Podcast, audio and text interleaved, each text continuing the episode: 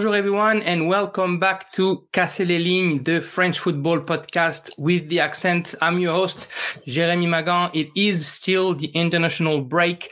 Uh, we are actually are recording this podcast uh, a few hours before France against Kazakhstan, so I can't even tell you if France made it to the World Cup, which they, they definitely should. Uh, it's a very special podcast. Uh, I want to talk about Ligue 1, and since there's no Ligue 1 game, I want to uh, I wanted to talk about a team that uh, deserves definitely a whole podcast with what they've been through in the off season and early this season. And so we're going to focus uh, on uh, a team that potentially will play the first role until the end of the season.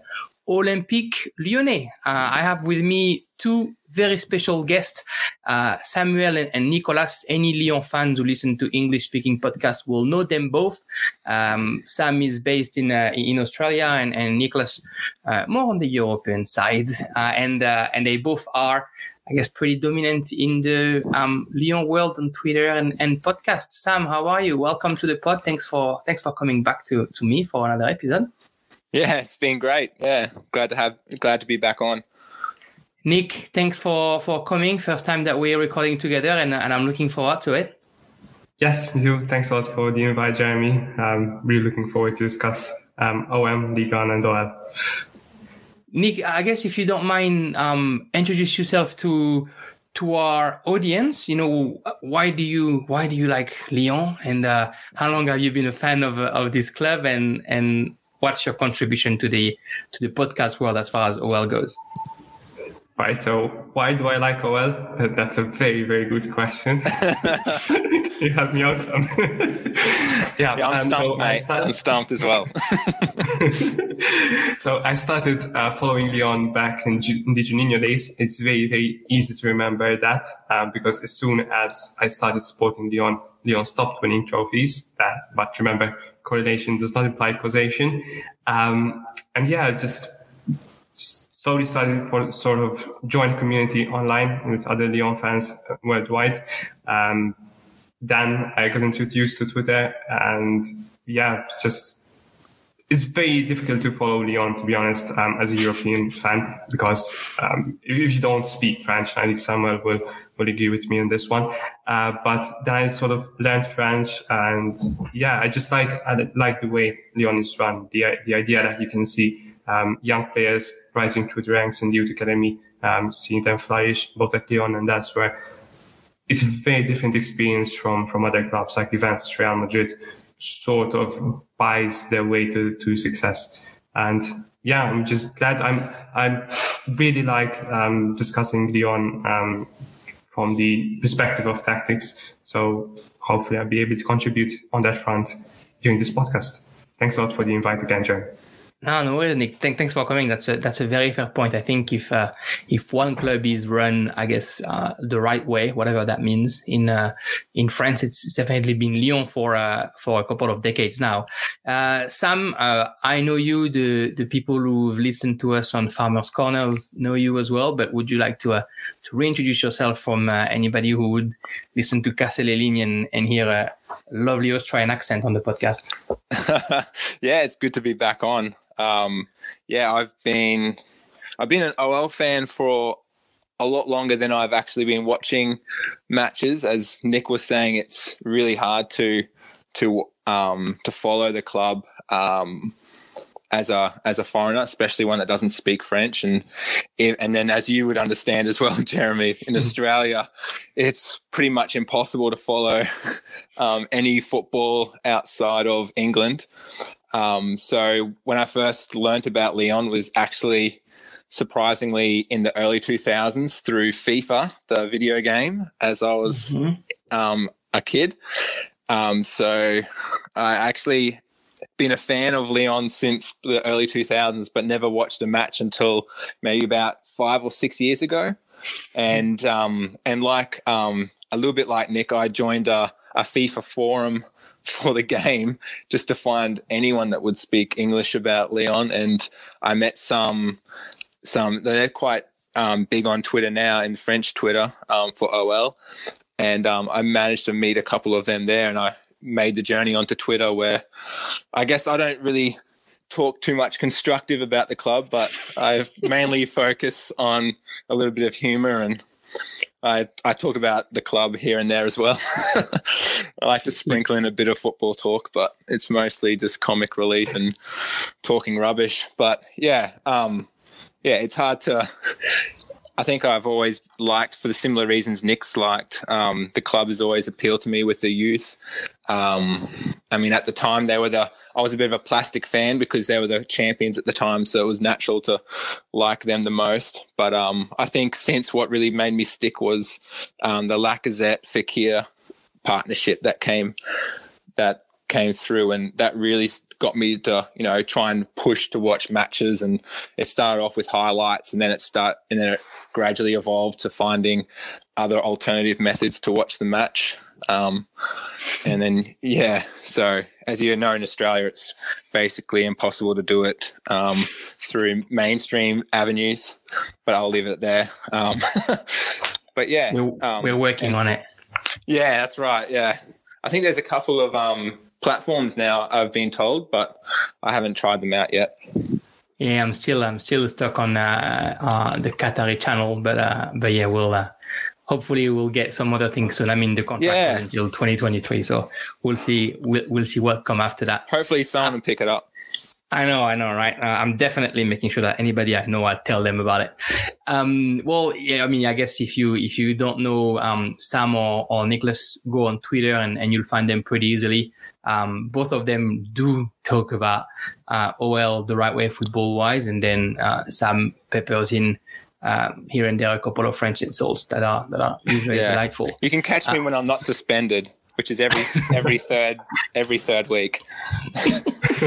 um, to, today's pod, we're going to talk about OL. Obviously, as you can hear, with two real uh, OL fans, and uh, and you know, I had this, of course, pod in my head for a while, and and Lyon didn't start the best way, and then slowly went up, and I was I was so ready to just make a podcast and call it all hail OL because because it sounded good. And then and then you guys played against Rennes and, and Genesio and Maurice uh, really had it out for you. And now it became uh, all hail OL from from what I heard uh, from all of you guys. So we, are going to to jump in that hell. And in what's happening since the beginning of the season uh, I'm sure you guys have been through a proper emotional lift with with the recruits and with the new coach and with the ideas and the promise of being the new uh, Cruyff's Ajax um, you know, one after the other, and you guys can jump whenever.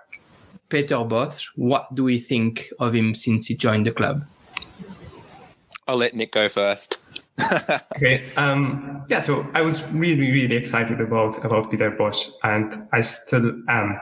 Um, yesterday he gave uh, an interview, uh, or rather, yesterday an interview with him was published, um, where he said that he doesn't like uh, Mourinho's sort of austere, for lack of better word, um, approach to football matches, and he doesn't necessarily like Bielsa's extreme um, approach.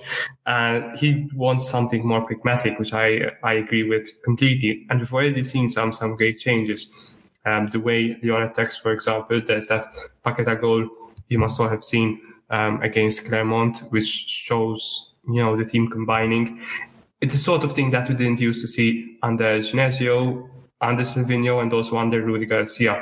And there's also the the high press, um, which which also uh, which is also also new to Lyon and more generally to Ligue Few teams press as co- have as coordinated the press as Lyon. Um, so I, I, like those aspects that Bosz has has brought to Lyon. What I don't like is that he still hasn't figured out how to fix Lyon's defensive woes. And mm, today, the, these problems have, have ex- existed for a long time. But this year, I think we have a great defense. We have Denayer, who's Belgian international. We have Boateng, who up to, up until a few months ago was a German international. We have Dubois, a French international, and Emerson, who's an Italian international, but still the same problems that existed a few months ago exist still today. And the problems, you know, don't just stem from the defense. I think that as we saw against Strand, the problems stem from, from midfield usually, uh, where the midfield suddenly just decides not to press or not to press in a coordinated manner, and that hurts our defense. And that is something that I don't think Bosz is the right man to fix. So I am having some doubts because even though he even though Bosz said that he wants to strike a balance between um, Mourinho's austerity and Bielsa's all-out attack, I haven't seen that so far. Lyon is the team that has conceded the most shots on target in the top five, uh, 83 shots on target in just 13 matches. Now, to be fair, other teams in England, especially, have not played 13 matches. So it's not straightforward comparison. And also Lyon's shots, Lyon's shots on target that they have faced have not all been very dangerous, but still 83 shots on target against for Lyon that's a huge, huge number. And I think that Bosz really needs to work on defense because we like attractive football, we like offensive football, but at the end of the day, want attractive and offensive football that helps us win matches. And with without the defense, practically, as we saw against Trent, we're not going to win football matches to jump on what you're saying, Nick, and before I, I give it to Sam, um, Lyon has conceded 21 goals since the beginning of the season. Only a handful of teams have conceded more than them, and that handful of teams is Saint-Etienne, Bordeaux, Metz, and Clermont. So we're looking at completely bottom of the table, and and only two clean sheets as well uh, in 13 games since the beginning of the season while we also know, and I'm sure you won't be against me on that, that Anthony Lopez is having a, pretty stellar start of the season. Uh, is one of your best players. So definitely there's a there's that issue of of, of the defense, whether it comes from from the midfield or from the back four. Uh, Sam, what, what's your take on um, the, Bosz since he started at Lyon?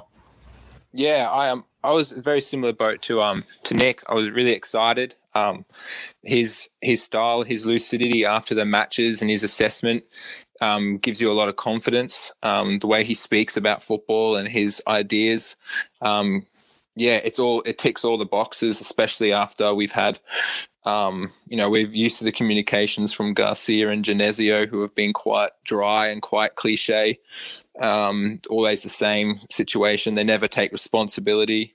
Um, it was always, you know, the same kind of story. Um, and like what Nick was saying, um, you know, his style is really is really appealing, um, and it's something that Lyon haven't had for a, long time. But um, yeah, the defense at the moment, I've I've found I've struggled to understand some of the matches, and I think a lot of the I think there was a stat going on.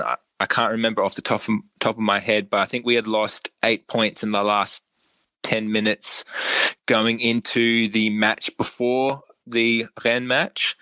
Um, I can't remember if that's exactly true, but yeah, that's that's why um, I, I think Nice and uh, and I think Saint as well. Yeah, yeah, um, yeah, I think Clermont as well. Um, I think they scored two in the last in the last five minutes.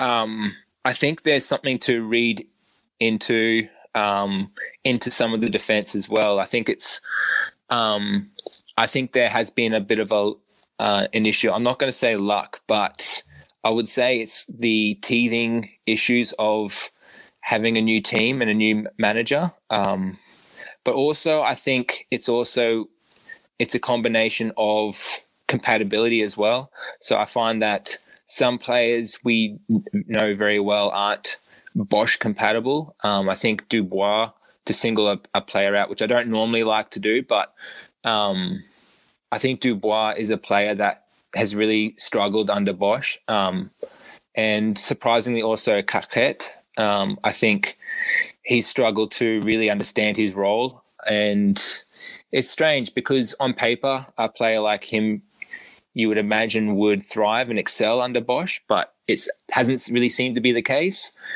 And I think we, we're seeing also a bit of um, fatigue as well. I think mentally with the um, Bosz hasn't really been able to.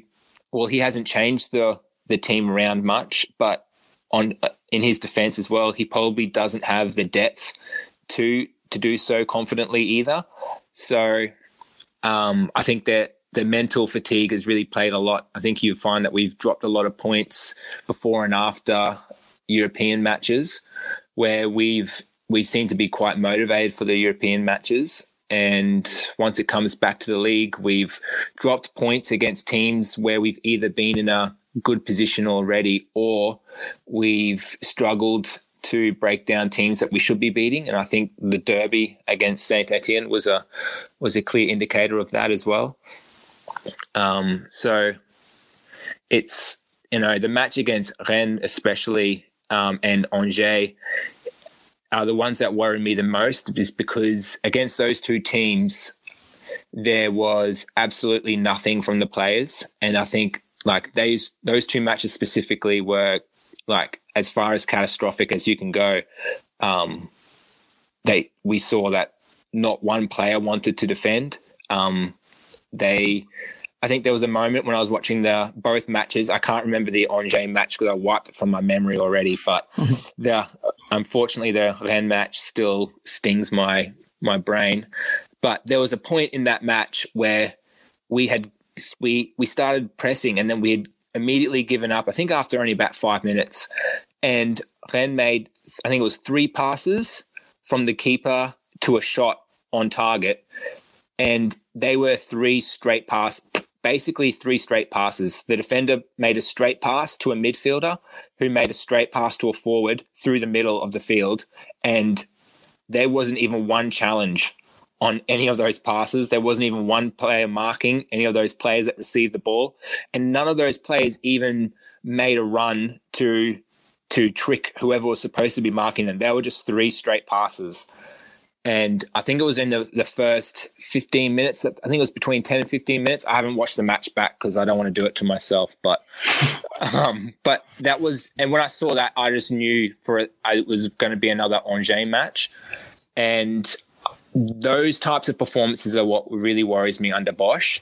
I'm not sure whether it's players downing tools or whether um, it's instructions, or I'm not too sure. But yeah, um, I think Bosz so far has given us a taste of what we need as a as a club, but I'm not sure that we have fully seen it yet, and I'm not sure. I have doubts whether we he's going to be given what he needs to to get the most out of us. If that makes sense. And I think that's that's um, Sam. That's one other problem with Bosz. Um, they used to call it suicide ball, but um, he has great ideas that work excellent when they work. But his offensive animation, coupled with the high press, etc., only works if the assumption holds. The assumption that everyone will attack in sync, that everyone is confident, that everyone can play the ball quickly, and when the players lose the ball, they will fight to win it back uh, as quickly yeah. as possible. Whenever that breaks down, um, it sort of fizzles out completely and immediately, as we saw against Rennes. You know, there was no confidence. Players were holding onto the ball. They were unsure of themselves. And starting from there, we could not create even a single attack. And it took us, I think, 58 minutes to get our first shot. Not even a shot on target, just the first yeah. shot. To, to, to be think- fair, Donik, I feel like it's what you say, it's true, but it's kind of true from, um, I guess, any coach, right? If, if Mourinho's style of play, if he goes into defender that don't want to defend hard, then it's not going to work. If Sampaoli at OM doesn't doesn't have the ability to motivate them to run more than what they should, it doesn't work. And Klopp is the same, and, and Guardiola is the same. So I guess uh, there's a bit to impact in, in what you you both said. Uh, but I there's think always yeah there's there's always that, that aspect that if, if the players not all subscribed to the coach's methods, um, exactly. you know poor results are more likely to follow. But in, in Lyon's case, if we take Bosz suicide ball, um, if you have I don't know, eight players attacking. Sometimes you'd have seven or eight players because even Caqueret usually plays very high up the pitch and the team loses possession of the ball. Then that's your first point of failure and the only point of failure because the defense is going to be exposed. Um, Sam probably remembers, and maybe our listeners too, the match against Nantes, where every time you lost the ball, you know, yeah. Nantes would counter from, from the left, which is Dubois' side leaving Dubois completely exposed. He was always backing up, trying to win his team some time until the, the midfielders would drop deep and help him out. But there was only one point of failure there, Dubois. Whereas if you take a look at, at Mourinho's teams, um, and I'm not a big fan of Mourinho, I don't watch I don't watch his teams very often, but I remember from his Manchester United days, right? if one defender makes mistake, there are usually four other defenders or midfielders, other players um, surrounding him. So it's not completely lost cause. Whereas in, in Lyon's side, uh, there's usually only one point of failure, a counter attack, and you're practically down for. Yeah, the, the, solution is finding better, better personal, right? Like, like you were saying, Sam, because, because on one hand, um, and, and you quickly said as well, in Europe, you're, you're, smashing it. Four games, four wins, three clean sheets. Uh, what is it like? Twelve or thirteen goals scored. Yeah. Um, so, so there, there are some, some good things. Back to what you're saying though, 13 league games, five red cards. Clearly, there's unbalanced defensively, and you pay it whether it's in conceding too many goals or whether into putting your defense into a situation where the one-on-ones are, are dangerous. And, and I think you, you know, as much as I do that there was a red card probably coming against Rennes if, if Truffert hadn't scored that, uh, that third goal, um, as well. You've spoken about Dubois. Um, that's going to, to, we're going to keep talking about both. Uh, just a quick, um, starting 11 for, for Lyon for our, for our listeners. Anthony Lopez, the goalkeeper. Emerson is at left back. Denayer and Boateng, the two centre back, Dubois on the right, and we're seeing the rise of Malo Gusto a little bit behind him. The midfield is Bruno Guimaraes, most likely Caqueret, but Thiago Mendes isn't too far, and Luis Paqueta in 10, hopefully. On the right, Shaqiri, I guess. On the left, um, Toko Ekambi, and up front, Dembele when he's not injured, and right now, Slimani. That's an 11 that sounds like players who are actually willing to make the efforts, minus Shaqiri, that are willing to supposedly run, that are not known to be divas or egos or uh, or, not good enough. They they sound it sounds like a team of fighters. So so his Bosz the issue in his man management. He just can't get them to do what he wants them to do. Is, is that your take? Yeah, I think I think there's a part of that as well. I think um, injuries have also played a big role. Um, We've seen Paqueta play a number of matches now as a nine or a false nine. And for all his talent, I mean, he's a complete footballer. We all, anyone that's watched Liga and, and seen Paqueta play for us last year and this year know, you know, you could you could pretty much put the guy any position and he would do an above average job at it. Um, so playing him nine, I think a lot of people saying he's a, you know, I see on, I read a lot that, you know, people saying, oh, but he's a good nine and stuff. But um, I, I, I, I can't stand him playing there. Um, he's so important for. He does so much more when he's in the when he is touching the ball, and um, I think a lot of the, our issues have been the injuries to Slimani and and Dembele, and even Kadewere has been um, unavailable for most of the season as well. And when he has played, he, he's just undercooked. So we've we've struggled a lot playing, you know, with makeshift teams, and I think a lot of um, a lot of issues come from that. I mean, when when Paqueta plays as a ten or um, in the midfield, he he recovers a lot of um, a lot of balls as well, and and when he does that, he's he doesn't just recover the ball; he he's able to win the ball and hold possession, and very quickly launch an attack. And we saw under Garcia and um, and in a couple of matches, I think against Troyes and Strasbourg, um, just how essential he is in that role. As even when he plays behind a striker, you will often see him deep in the midfield, winning the ball back or chasing a runner. And as soon as he gets that ball, that ball back, he's launching an attack. He he knows where he knows how to combine with the other midfielders quickly. He knows where um, to make forward passes, um, and he he's that's his his main goal. But w- when you play him at nine, you lose all of that. And as good as Aouar has been at a ten, he's not that he's not that kind of a player. He we've seen Aouar chase a lot more balls and and work a lot more, but he's just not um, that next caliber from you know in my mind. I think Aouar's um, he does one or the other a lot of the time. So whether he he'll chase a ball back and then he'll make an easy pass and then he'll make his way back to his position, or which isn't a bad thing, but it just goes to show the the difference in levels that Paqueta has shown us. And I think doing without a player like that has been uh, has been really damaging to our game as well. But um, I do think that there is a there is a compatibility issue as well as a and a fatigue issue as well. Like I think a lot of those red cards come about as fatigue as well. Um, just silly mistakes. I think we've even seen like a lot of like I think Emerson's made a, quite a few mistakes for as good as he's been. But um yeah, I think Nick would have some more to say about it as well, tactically. You you, you mentioned yeah, um, Aouar, and, and I should have mentioned Aouar because that's true. It, it is has is been good, um, and and tactically he's been I guess moved around and, and kind of a, adapted well, even though we are not having the our level of the Manchester City uh, Champions League moments. Um, Nick, and I'm, I'm interesting to know your your ideas on that. Of of course, the, the tactics and how it's been developed, but also you too mentioned that you're into Lyon because of um, the, the the club that developed the youth. Um, does Bosz do, do a good job of developing that? I mean, we're seeing a little bit of Cherki, we're seeing a little bit of Caqueret. We didn't really see um, Da Silva getting any minutes. Diomande is losing his minutes. Uh, Lukeba is not getting a lot um, when technically Lyon is the one team in Ligue 1 at whatever level they're playing, they're always going to have this use coming up. Is that also uh, an issue to have a coach who's not, um, I guess, into that culture of Olympique Lyonnais, which is bringing the youth. We're all playing at the same tactics all through our academy, and it's easy to to bring them in. Is that something that you see being an issue with Bosz? So to, to answer the first question really quickly about Aouar, um, I think that Aouar has has certainly much more freedom um, to move around, and he's also always in the thick of the action um, under Bosz. Uh, we often see him uh, up front, uh, with, with he's had so many many chances to to score goals, and yeah, I think that Bosz has really given him a, a stage um, to shine on.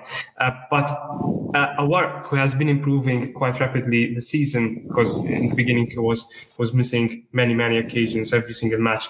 Um, he has been improving, but I think that also came from from Aouar. A few days weeks ago, there was a story where um, he asked, he went to see Bosz after the PSG game, and he asked him, uh, "Why didn't you start me?" And he didn't ask that question in a confrontational way.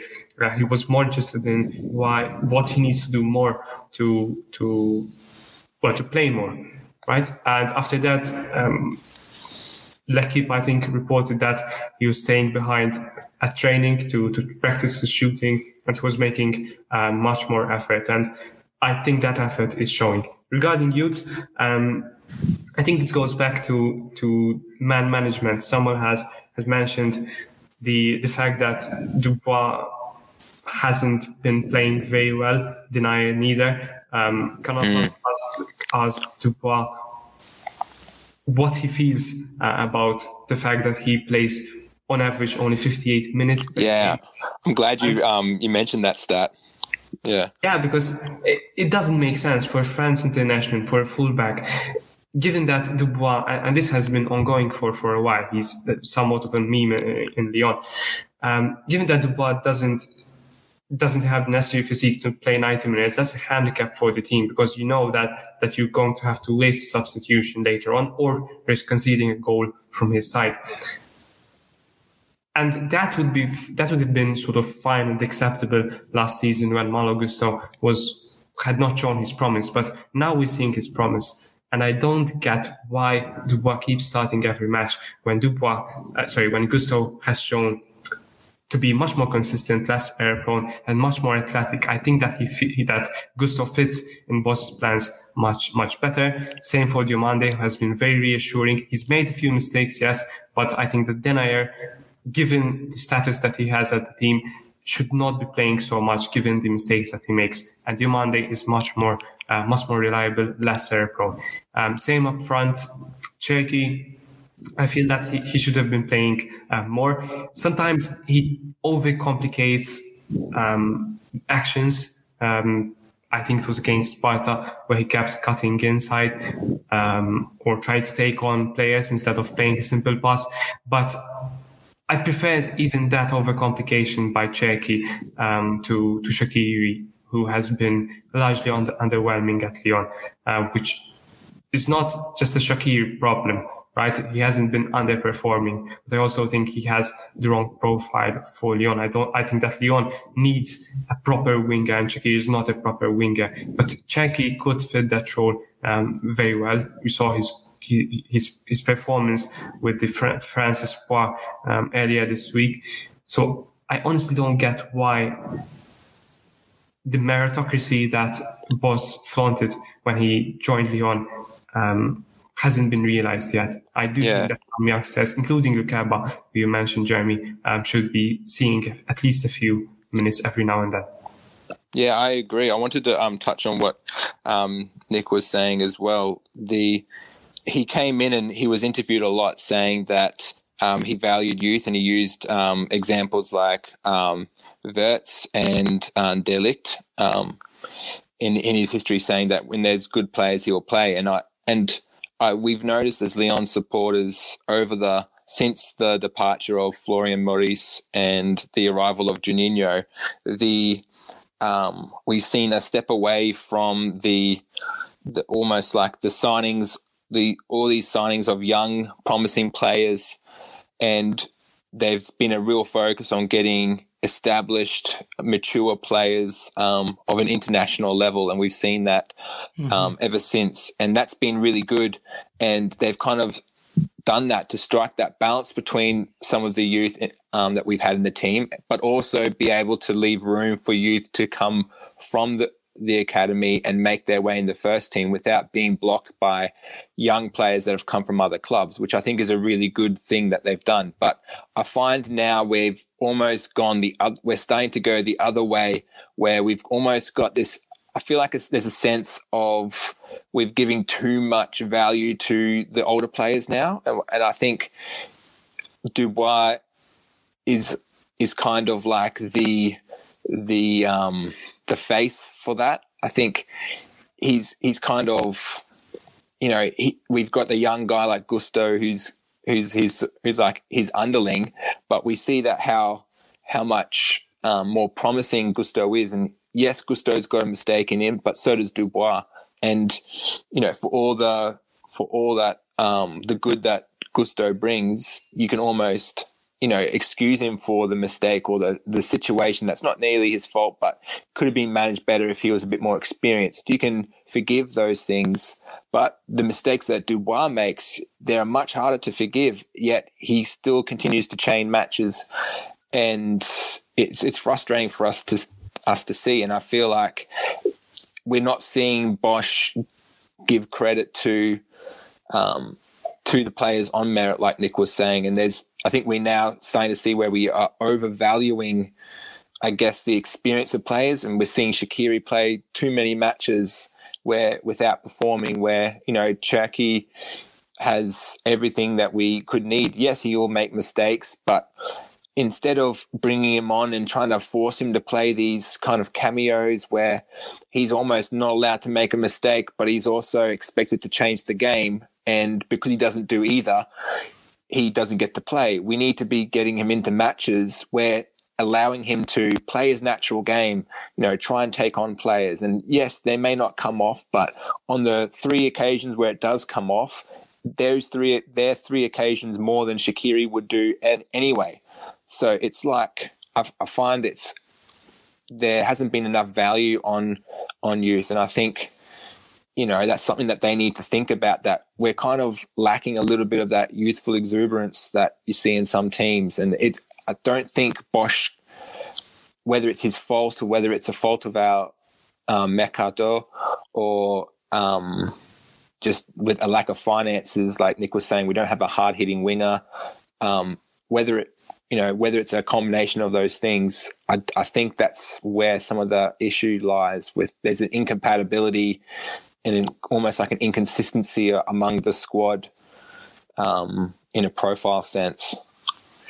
It's it's it's interesting because you know, being the devil's advocate, I could say that you're not giving Malo Gusto the starting lineup every weekend, and you're not giving Ryan Cherki the starting lineup every weekend because you got to protect those guys and you got to make sure that they grow the right way and they grow behind those experienced player. I mean, I don't, I don't know if Dubois is the perfect role model, but I guess Shaqiri has definitely something to bring to Ryan Cherki and, and, and to teach him as far as at least playing in small spaces uh, and things like this. But like you said, Bosz said he was the kind of coach to launch those players and he's not necessarily doing it. So, so I mean, you know, you you knew, of course, that there were some red flags uh, with Bosz with his past experience, and, and he's definitely um, he's definitely showing them because, like you said, it started with all the excitement, and then and then now we're like, oh, is he really the the guy that he that he sells to be? You talk about um, adaptability and and and complementarity and and the player that were found. Um, I think Shaqiri is a very good example of a story that could have been amazing and doesn't come through. You know, a player that is in a club as prestigious as Liverpool before he joins Lyon. I mean, he was, um, you know, nowhere near a starter at Liverpool, but still having having trained and and played a few minutes in that squad, and then coming to Ligue 1, you expect him to be um, an immediate difference maker and an immediate point winner for your team. Uh, what do you think, you know, specifically for um, Xherdan Shaqiri? What do you think is the issue with him? I guess not performing at Lyon, if, if ever we had expectation for him performing better than what he is.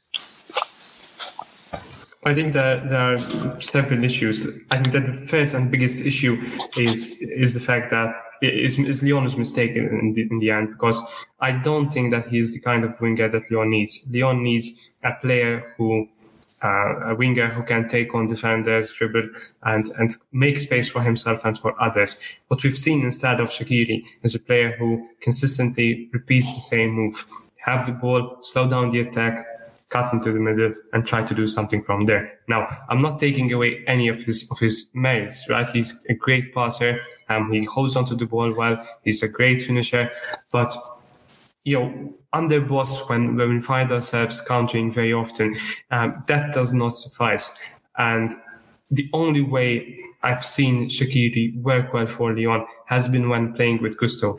Because unlike Dubois, Gusto overlaps a lot on the wing and Shaqiri cutting and sort of creates space for Gusto that way.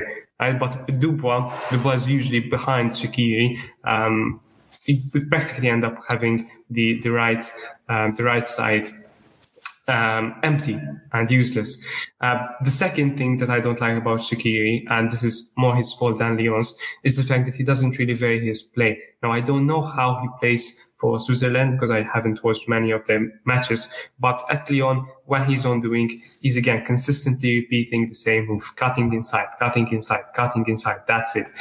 And that way, whenever he gets to the ball, um, it all ends up being very, very telegraphed. And you can also you can also tell that he's much more comfortable playing down the middle of the pitch because even when he starts as a midfielder uh, as a winger, you, you sort of see him drift into the middle of the pitch. He doesn't really stick to his position. Now that could be an instruction from Bosz, but I also, based on what I've seen of Shaqiri, I also think that he's much more comfortable playing in the middle.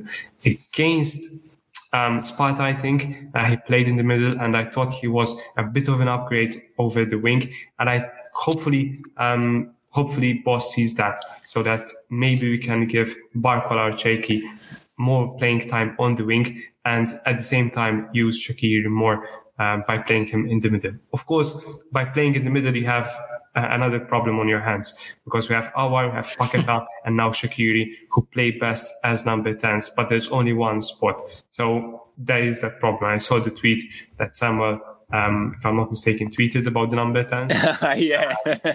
yeah, uh, it just doesn't work, right? You have three players with the same profile, and that again is more on the board than and on Juninho than it is on on Bosz. But at the end of the day, I think that Bosz should manage the team better and play players who can bring value to the team. I don't think Shaqiri on the wing is bringing any value to the team. I think that um, Cherki would, would fit the role much better. And I just wanted to touch on, on the that nail with, as with, well. Sorry, Sam. You, you hit right. on the name with Shaqiri. What, watching a few Switzerland game, uh, you know, before they smashed France in the Euros and, and after as well.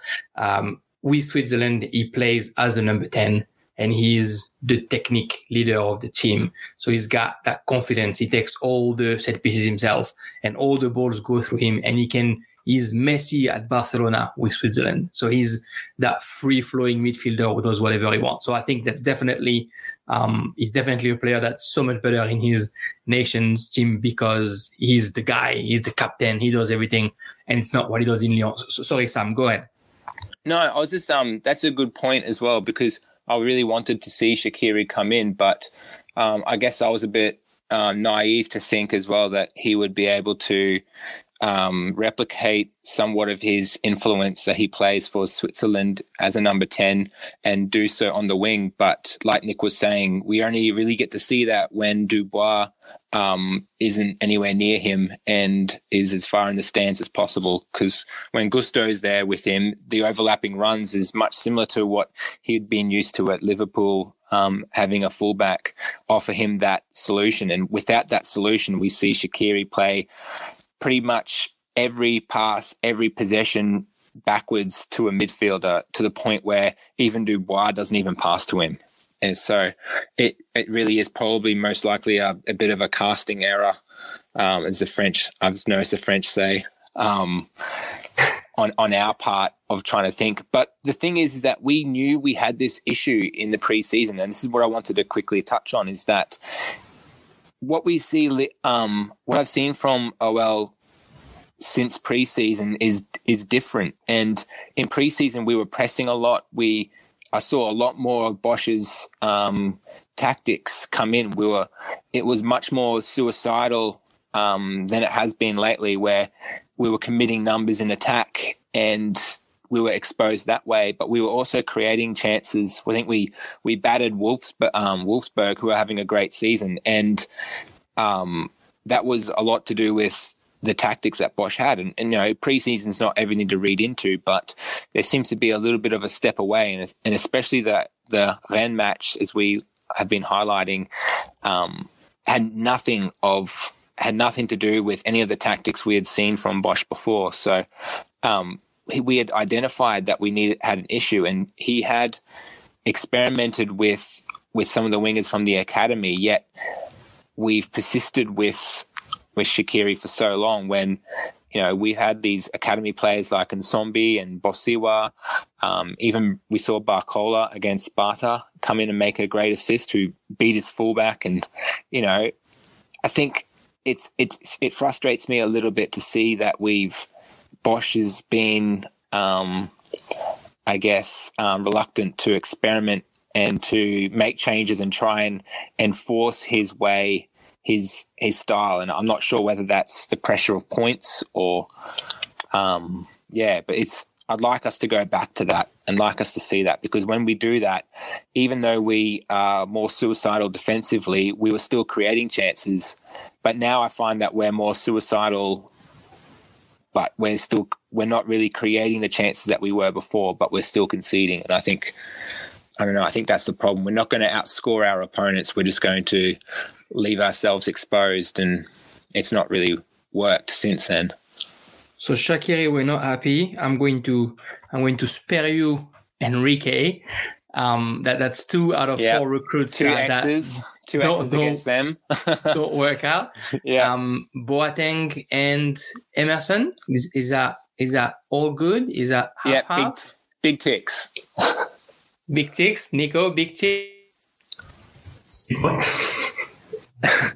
a big green tick against oh, yes, yes, and yes, Emerson. Yeah. Yeah, Emerson. Yeah, he was at fault um, against Nice for two goals, I think, and the penalty and the second goal. But overall, I think I've liked him against this. I think that he should have been taken off earlier because he, he looked spent and completely yeah. exhausted.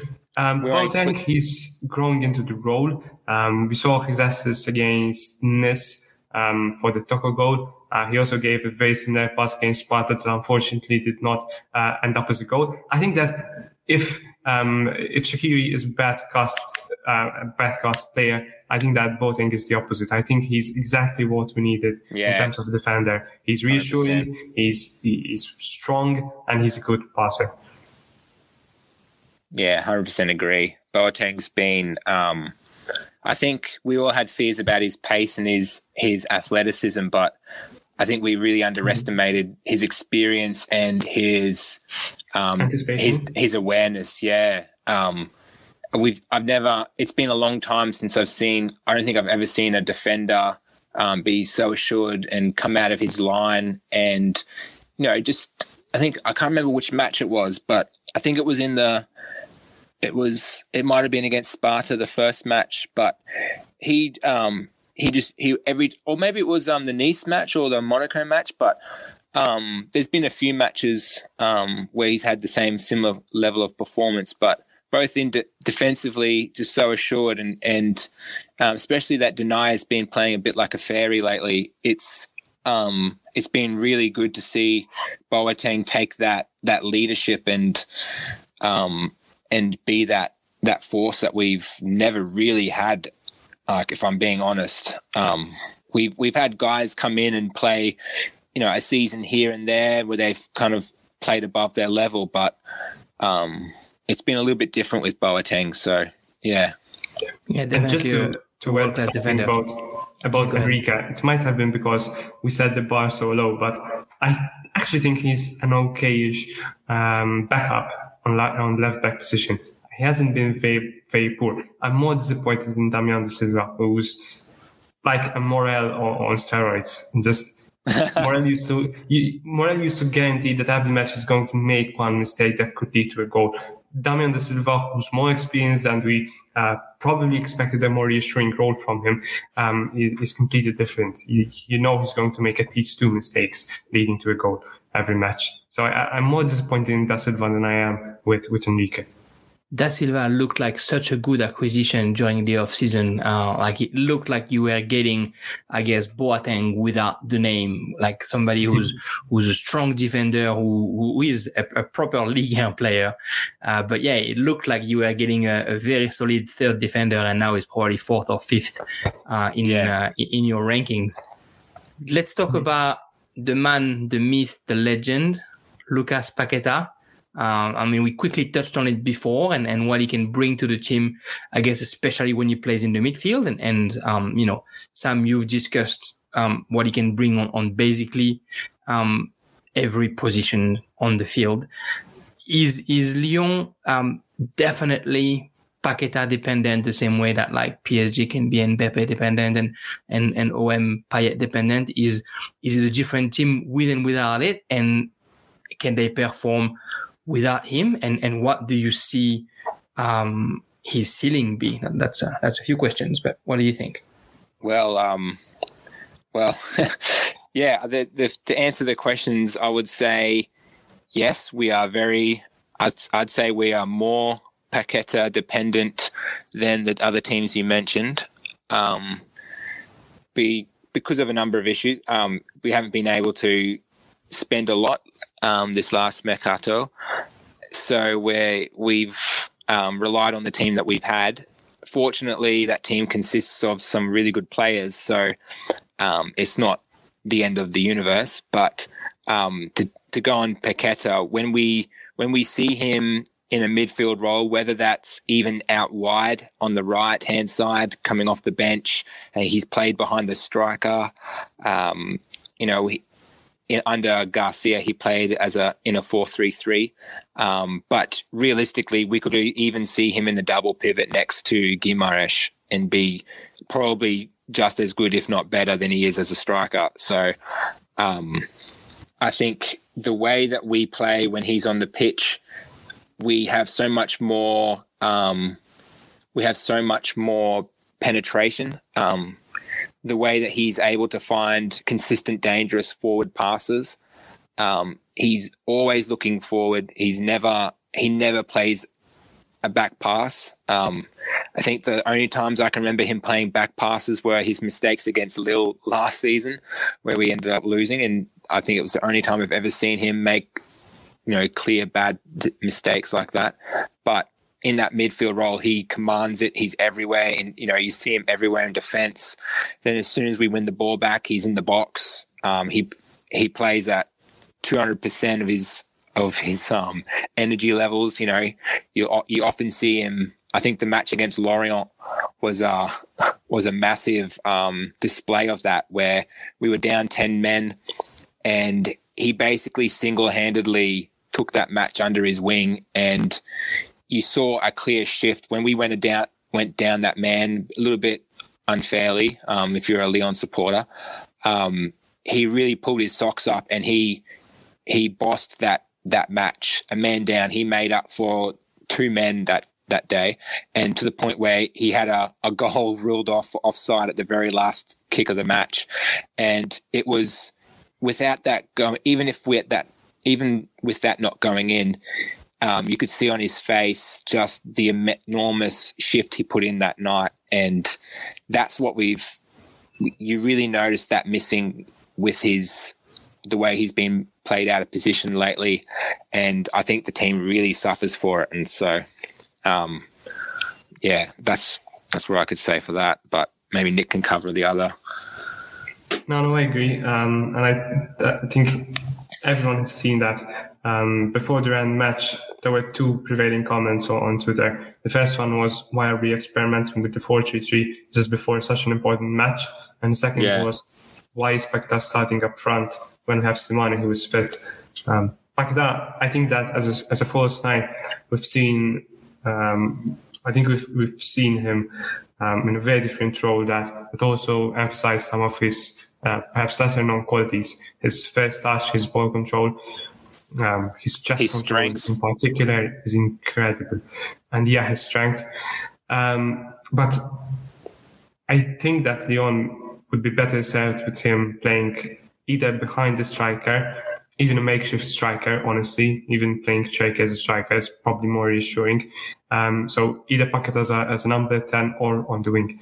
I don't get why Toko, for instance, doesn't start more as a striker. Uh, but yeah, um, definitely, I do think that we have a problem depending so much on Paquetá, but you have to put that into, into context. The fact that uh, we've just lost Memphis, whether you like him or not, he had the statistics to back up his his air Vergens. Um, and someone had to fill in that role. Someone had to to pad Lyon statistics, and that meant turned out to be Paquetá. I'm ready to forgive Lyon for not replacing Memphis because at least we have someone who can fill in shoes he's filling the shoes with with stats and with talent, but um, but also definitely in in the attitude and the leadership. I mean, um, you know, I'm sure everyone knows that he insisted on playing that um, that game. Uh, despite you know yeah. just flying back uh, from Brazil yeah. and playing 40 hour, hours after, so he also is is displaying real um real love for the jersey and uh, and I don't know that anybody expected that uh, you know, coming from, uh, I don't know, maybe it was a failure or maybe it was just not, not as good as you thought it was going to be in Milan, uh, coming to Lyon, but really, really taking to the, to the team and to the city. Uh, mm-hmm. and yeah, and proving himself as, as the leader. I mean, I'm sure, uh, whether he goes or not at the end of the, the season or if he stays longer, uh, I'm pretty sure he made himself, you know, a name next to the, next to the Juninhos and the Cris and all the famous Brazilians who, who succeeded um, at, at, Lyon. How how do you rate? Uh, I guess his uh, his his Brazilian friends who's playing just under him, um, Bruno Guimaraes. How how important has he been this season for you guys? I think that has been uh, slightly overshadowed by Paquetá. But if you focus on him, um, he's been incredible, and I'm surprised that he hasn't been called up um, with the Brazilian national team again. Um, I understand that he was only called up because of some injuries, but his ability first to to win so many balls and um, his ability to always pick the right pass with incredible accuracy is, I think, something that's underrated outside of Lyon. Um, he always knows which pass to um, to give. Uh, he always knows how to casser la ligne, as the podcast name is. Um, you know, there's there's the trademark pass, um, usually for wingers or for fullbacks, um, to break down the defense. Um, it's always almost very, very telegraphed, but it almost always also finds its target. And I think that says a lot about uh, Bruno's um, qualities as a midfielder. I really think that he's a complete midfielder. Um, at, under Bosz, um, he's really found a place in the team, just in front of defense.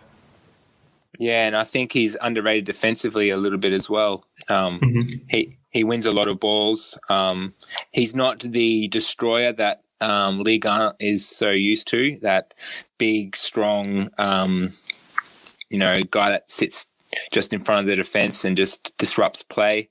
Um, he he's much more um, complete than that. He what he lacks for, I guess, his aerial, um, his aerial game. He's he's not the type of player that's going to win a lot of aerial duels, but um, if he's he's very good at compensating for that by um, disrupting the play and winning second balls. And when we see that, when he when we don't when he when we don't do that, when we when him and Caqueret, um, for whatever reason, struggle to do that, um, which we've only seen a, few times, um, you really notice, you know, um, you really notice that missing. But um, yeah, I think defensively, you know, he doesn't get enough praise for the work rate he does, and a bit like Paqueta as well. They both wet the jersey, you know, a lot, and um, yeah, it's yeah, he is a little bit of the um, he is a little bit overshadowed by Paqueta, but you know, e- if he's not as equally as important, he's he's not far off it. Is mistakenly as well considered a, uh, a, a, number eight slash higher, I think, and and I, I couldn't agree more with you. Uh, I think just in front of the defense, uh, his his workload defensively and and his anticipation in the way he can intercept passes is as important as him being um, that first uh, like that first launching ramp. Yeah, the ball goes to him first before he can turn around and um, and and break those lines. Like like you said, there's a there's actually a great article by uh, by Cameron Smith on on breaking the lines about Guimaraes, and he was at the time um, lobbying for Bruno Guimaraes to go to Atletico Madrid uh, because he thought he was the perfect fit for uh, for Diego Simeone's football, and and I couldn't agree more. I think uh, I think the all the talk about Lucas Paqueta, all the talk about the youth of Caqueret, um, I sort of put him into that um, outsider position, which I'm sure he's enjoying because then he can just um, express himself a bit a bit more and uh, and and do what he likes to do. What what do we expect from OL be- between now and uh, and the end of the season? And just after that, we're going to quickly preview the, the, next game, which is the Olympico. Uh, but what what's your expectation of where they can and where they should be at the end? Is it a semi-final of Europa League and, and the top three in Liga, or or do we think we're going to to struggle and and and thank God if we get to the quarterfinal and if we end up fifth of, of the of the league? I think um, it's it's interesting. I think we will do well in the Europa League. I would be surprised if we um, were to be. I don't want to jinx. Oh, I just realized I'm about to jinx ourselves. But for the sake of the podcast, I'll, this is on yeah, it's exactly yeah. oh well, um, I'll bite the bullet and just say, yeah, I think we'll do well in Europe. Um, much better than I think we will do it in Liga. But I, I think that's to do with I think the players themselves have even admitted um, motivation wise, like we've seen forever under um, at OL, um, a high level of motivation for the Europe um, European matches, um, more so than the matches in the league.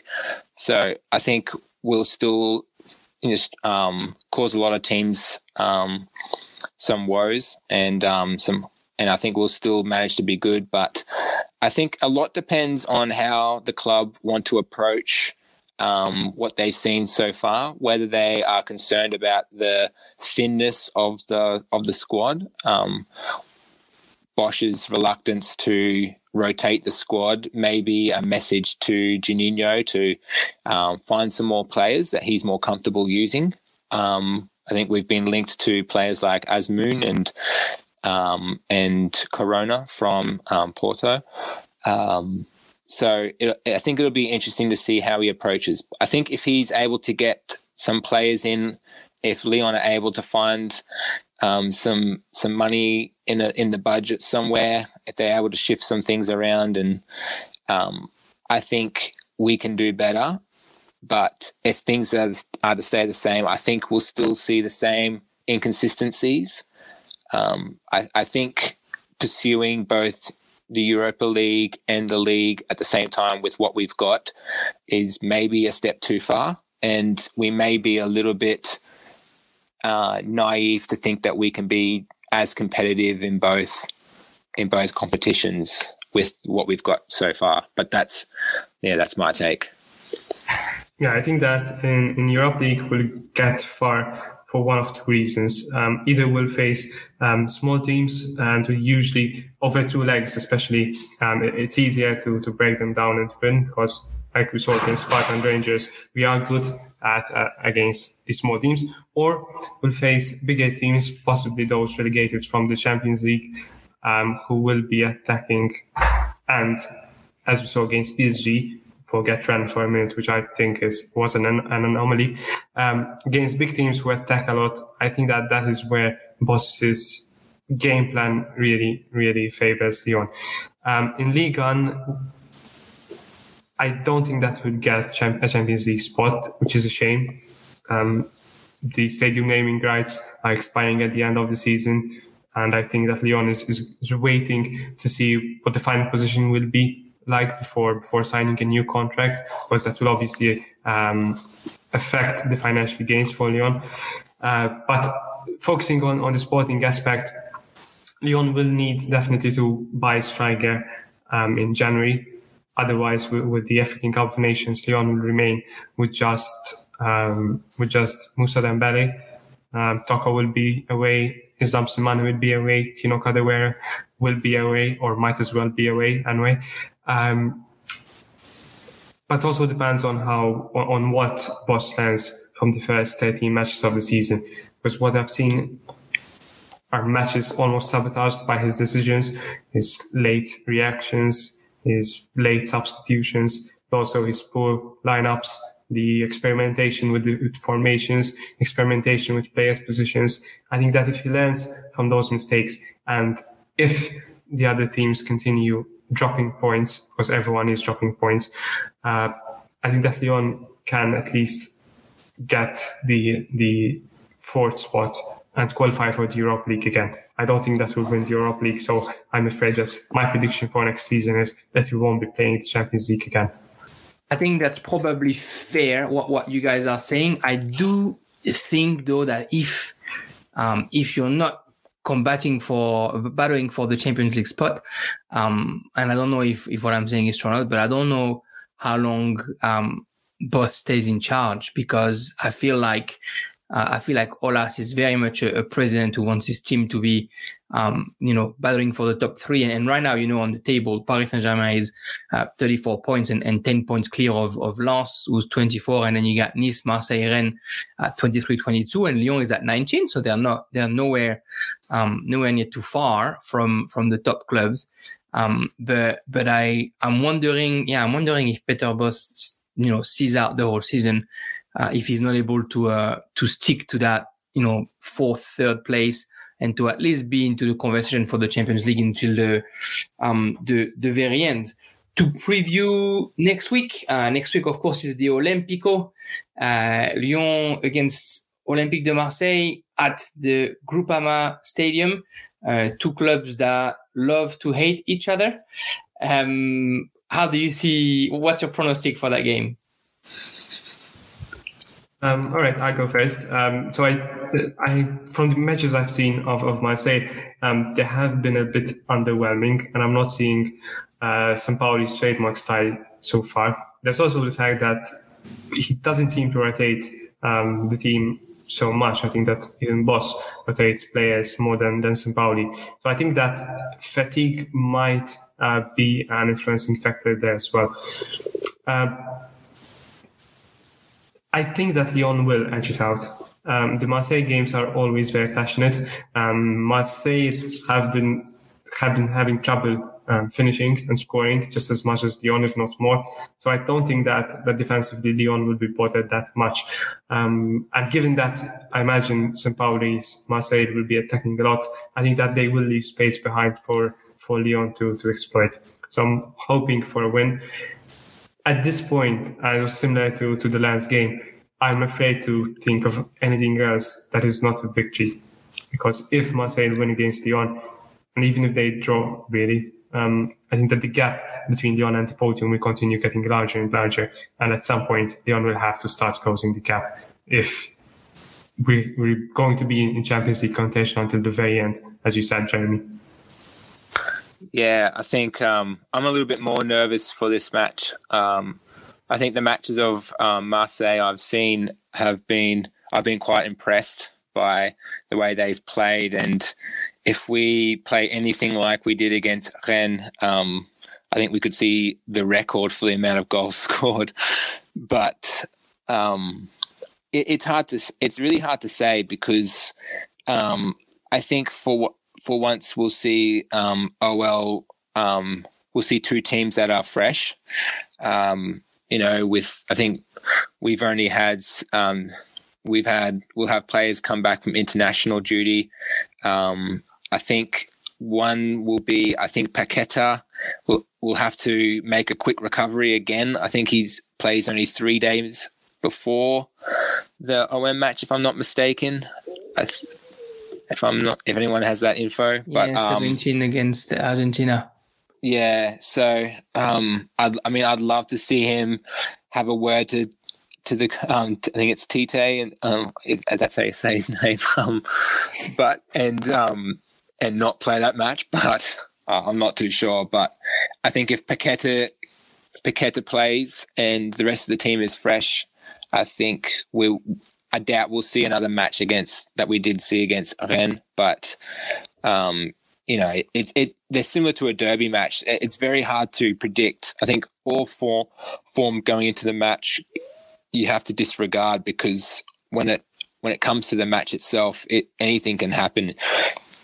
And whenever I, it's been um, it's been a few years since I've seen OL dominate um OM, so um, I think it'll be a tight match. Um, but yeah, I know that's not really saying much, but I think like like against Saint Etienne, we saw a, a one-all match that was quite drab. Uh, I wouldn't be surprised if it, if the match honestly was a bit cagey and and quite reserved from both teams. You know, it, it, we very well could see two teams play not to lose.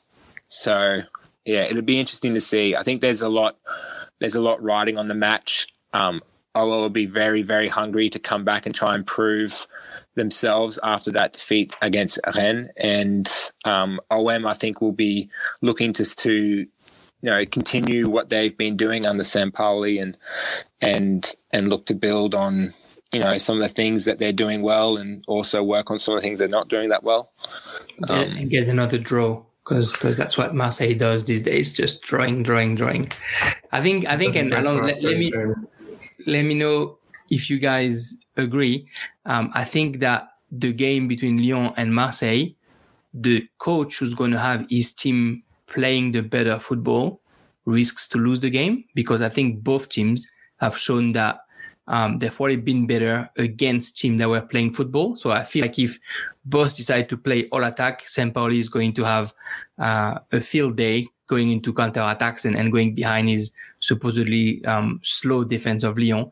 And if Sampaoli decides to play all attack, Lyon is going to love to operate in, in counter attack. Is that is that something that you guys agree with? That's right. Yeah. It, it's just uh, it's just a, a shame where it's a, a, season where we say that in Ligue 1 uh, the football is so um, is so perfect that that the fact that the two teams are playing good football uh, might cost uh, one or the other the the Olympico. Uh, it'll be it'll be good to talk about this game after with another Lyon fan because uh, I hope that I'll be able to uh, to talk about um, the Olympico with with Tom Abadi after the the game is over. And hopefully whether it's him or or me that is that he said after the game. Hopefully, we're still happy to, uh, to have a conversation with each other uh, about the Olympico. Uh, boys, that's probably us wrapping up the um, the pod. Uh, Nick, Nicolas, is there anything else that you wanted to add about your your favorite team that we that we didn't cover?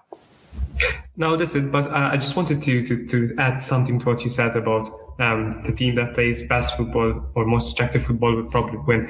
Um, but I think that both Sampaoli and Bosz have have underestimated Ligue 1. Um, Bosz said something to to that uh, effect uh, in his latest interview. The fact that in Ligue 1, you can't just play attractive football because teams will be lying deep.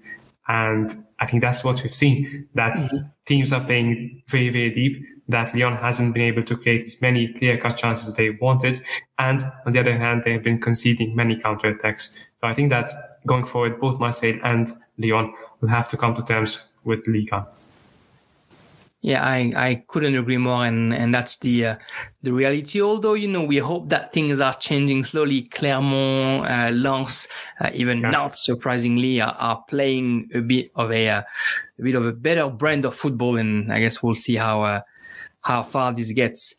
Uh, Nicolas, Sam, thank you so much for uh, giving me some of your time and, and for accepting to to come on Lignes to to talk about OL and to talk about how the season has been and how it's going to to get. I really appreciate um, having you two on the pod. Thank you, guys. No worries. It's been a pleasure.